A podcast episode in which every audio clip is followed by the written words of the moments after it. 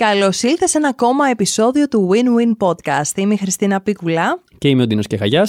Και σήμερα θα μιλήσουμε για τον έρωτα. Ναι, αλλά ποιον έρωτα, Χριστίνα; είναι ο έρωτας.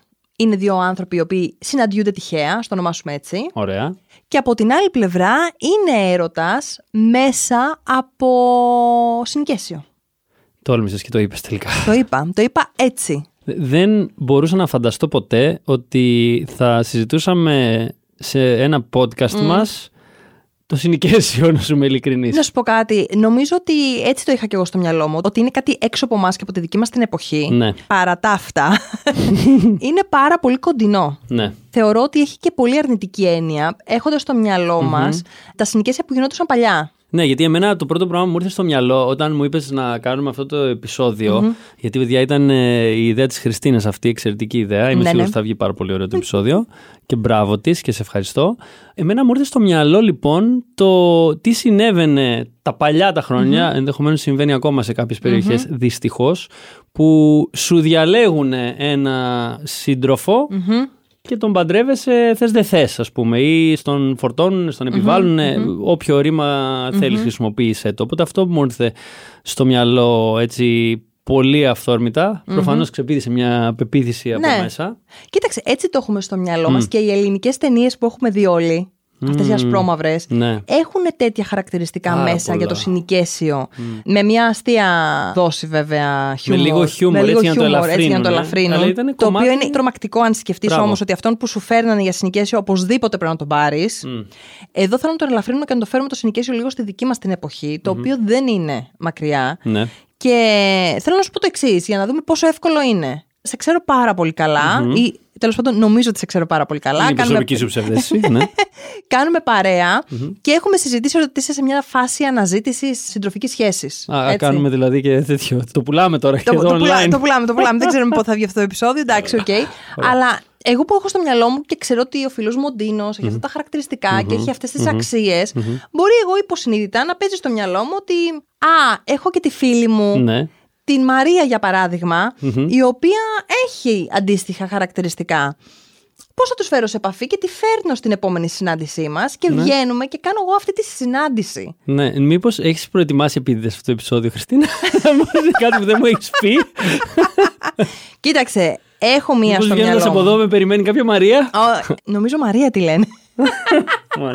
Πώς είναι αυτό, είναι συνοικέσιο για σένα; Ναι, είναι ένα είδους matchmaking κατά κάποιο τρόπο. Έχεις δίκιο. Έχεις δίκιο. Απλά εσύ είσαι πιο ελεύθερος στο να κάνεις την επιλογή του ναι ή όχι. Σωστά. Δηλαδή δεν θα σου τη φέρω εγώ και εσύ θα πεις την αποδέχομαι σώνει και καλά και ναι, ντε. Ούτε θα αισθανθώ άσχημα να σου πω, ξέρεις δεν μου κάνει την Έτσι, ακριβώς. να πούμε βέβαια ότι αυτό το επεισόδιο γίνεται με αφορμή μια σειρά του Netflix, το Indian Matchmaking, το οποίο παρακολουθώ τον τελευταίο καιρό. Μου το πρότεινε η φίλη μου η Αλήσια, η Αμερικάνια, που είμαστε μαζί φίλες στην Κέρκυρα, και μου το πρότεινε στην τελευταία μας συνάντηση. Ναι. Γιατί έχει πραγματικά πολύ ενδιαφέρον να δούμε πώς κάποια στοιχεία από το παρελθόν, όπως είναι το συνοικέσιο, μπορούν να μας βοηθήσουν στη σημερινή εποχή. Βέβαια, στη συγκεκριμένη σειρά υπάρχει προξενήτρα, δηλαδή έχει τον όρο αυτό, Όπως υπήρχε παλιά, μια προξενήτρα. Όπως το λέμε, λέει προξενήτρα. προξενήτρα, ναι, ναι, ναι. ναι.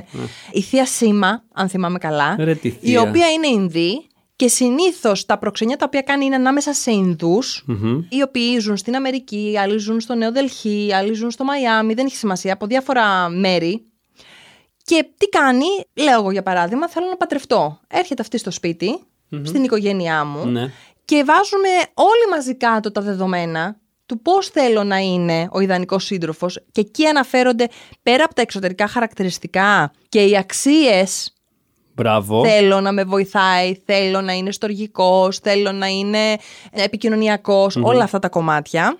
Τα περνάει αυτή στο δικό της πρόγραμμα τέλος πάντων στις σημειώσεις της παίρνει λίγες μέρες έτσι και βρίσκει μέσα από τις δικές της σημειώσεις ποιος θα είναι ο ιδανικός για εμένα. Άρα λοιπόν είναι πολύ ωραίο αυτό που λες. Εγώ δεν έχω δει την τη σειρά Αυτό που έτσι με κέντρισε και θυμήθηκα κάτι την ώρα που το έλεγες ήταν ότι είναι στην παράδοση των Ινδών να το κάνουν Το έχω δει και σε άλλες σειρές. Μου ήρθε τώρα ένα επεισόδιο του Big Bang Theory. Ναι που κάνανε προξενιό, δεν θυμάμαι στον Ινδό τέλος πάντων της παρέας, ο μπαμπά, η μαμά κτλ. Και, και γίνονται αυτά τα πραγματα και ακόμα και μέχρι και σήμερα συμβαίνουν αυτά με αυτόν ναι, τον ναι, τρόπο. ναι, ναι. Οπότε αυτό απεικονίζει, αλλά το μάθημα, το δίδαγμα και η βοήθεια που μπορούμε να πάρουμε από αυτό είναι πάρα πολύ ωραίο. Δηλαδή, όντως, είσαι σε αναζήτηση συντρόφου. Τι καλύτερο από το πρώτα απ' όλα να βρεις τελικά τι χαρακτηριστικά ποιοτικά θέλει να έχει ο σύντροφός σου και μπορείς αυτά να τα αναζητήσεις ακούγοντας το επεισόδιό μας που έχουμε κάνει πώς να δημιουργήσεις μια επιτυχημένη συντροφική σχέση. σχέση. Ωραία.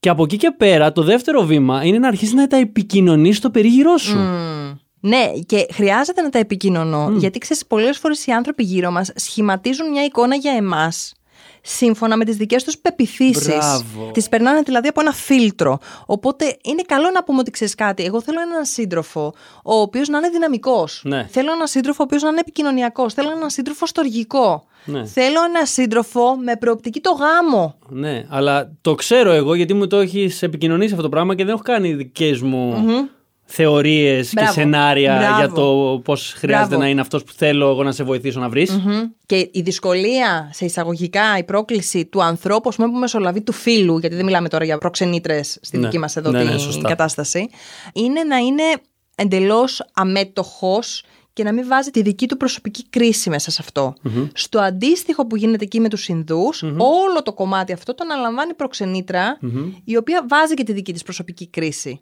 μέσα. Μμμ. Μπλέκει το συνέστημά της, ας πούμε, και δεν είναι 100% καθαρή στο judgment της. Αυτό Θα σου εννοείς. πω, Τι ναι, εννοείς; βάζει μέσα ότι θεωρώ ότι θα ταιριάζεται. Φαντάζομαι ότι έχει να κάνει με πάρα πολλούς υποψήφιους και υποψήφιες. Οπότε βάζει την κρίση της. Το θεωρείς κακό ή καλό αυτό, αυτό δεν κατάλαβα. Όχι, κοίταξε, στα δικά μας τα δεδομένα εδώ, εφόσον δεν μιλάμε για επαγγελματία προξενήτρα, Ναι.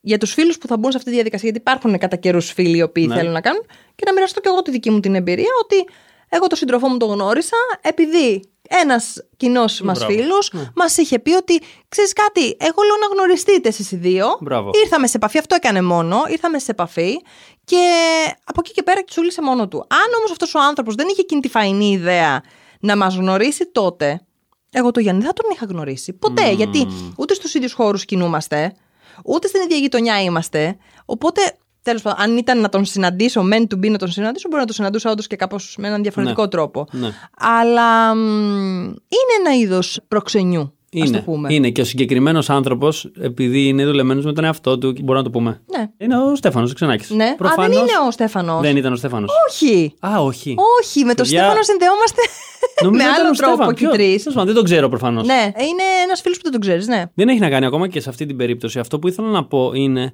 ότι είναι σημαντικό. Είδες και εσύ γνωρίζεις από εμένα ποια είναι τα χαρακτηριστικά τα ποιοτικά που θέλω εγώ να έχει σύντροφος που θέλω να έχω δίπλα μου και στα έχω πει, στα έχω στείλει σε μήνυμα. Ναι. Έτσι. Τα ξέρεις. Οπότε, ανά πάσα στιγμή που θα δεις κάποια μπροστά σου που θα τα αναγνωρίσει αυτά τα θετικά, θα πεις αυτό το πράγμα είναι. Σας σκανάρω όλες, να ξέρετε. Έτσι, έτσι. δουλεύουμε, δουλεύουμε νυχθημερών 24 ώρες το 24 ώρο. Όχι, απλά ε, η ουσία αυτού του podcast να πούμε ότι είναι να είμαστε ανοιχτοί ναι. και σε γνωριμίες. Γιατί υπάρχουν άνθρωποι που λένε Α, δεν θέλω να μου γνωρίσεις κανέναν. Και να είμαστε ανοιχτοί στο να εκφράσουμε στους ανθρώπους που είναι γύρω μας το τι θέλουμε στο σύντροφό μας, στην, στον σύντροφό μας, για να μπορούν να μας βοηθήσουν να τον αναγνωρίσουμε. Δηλαδή, πόσο πιο απλό που το κάνουμε, θέλω να βρω μια δουλειά, έχει το νου σου, ή νοικιάζω το σπίτι μου, ή θέλω να βρω να νοικιάζω σπίτι που το λέμε. Γιατί δεν το λέμε και στο κομμάτι αυτό, στην καθημερινότητα. Ακριβώς. Και να το επικοινωνήσουμε όσο πια απλά γίνεται. Αλλά για να το επικοινωνήσουμε πρώτα βρεσιντίνο, χρειάζεται να το γνωρίζουμε τι είναι αυτό που θέλουμε. Είπαμε, επεισόδιο... Επισόδιο. Εδώ θα κάνουμε λοιπόν ένα refresh και θα σας θυμίσουμε ότι χρειάζεται να έχει κάποια ποιοτικά χαρακτηριστικά, κάποιες αξίες και θέλω να σκεφτείτε ότι πείτε ότι είσαστε σε ένα ωραίο παγωτατζίδικο ρε παιδάκι μου που έχει διάφορες γεύσεις έτσι αυτό το παγωτατζίδικο.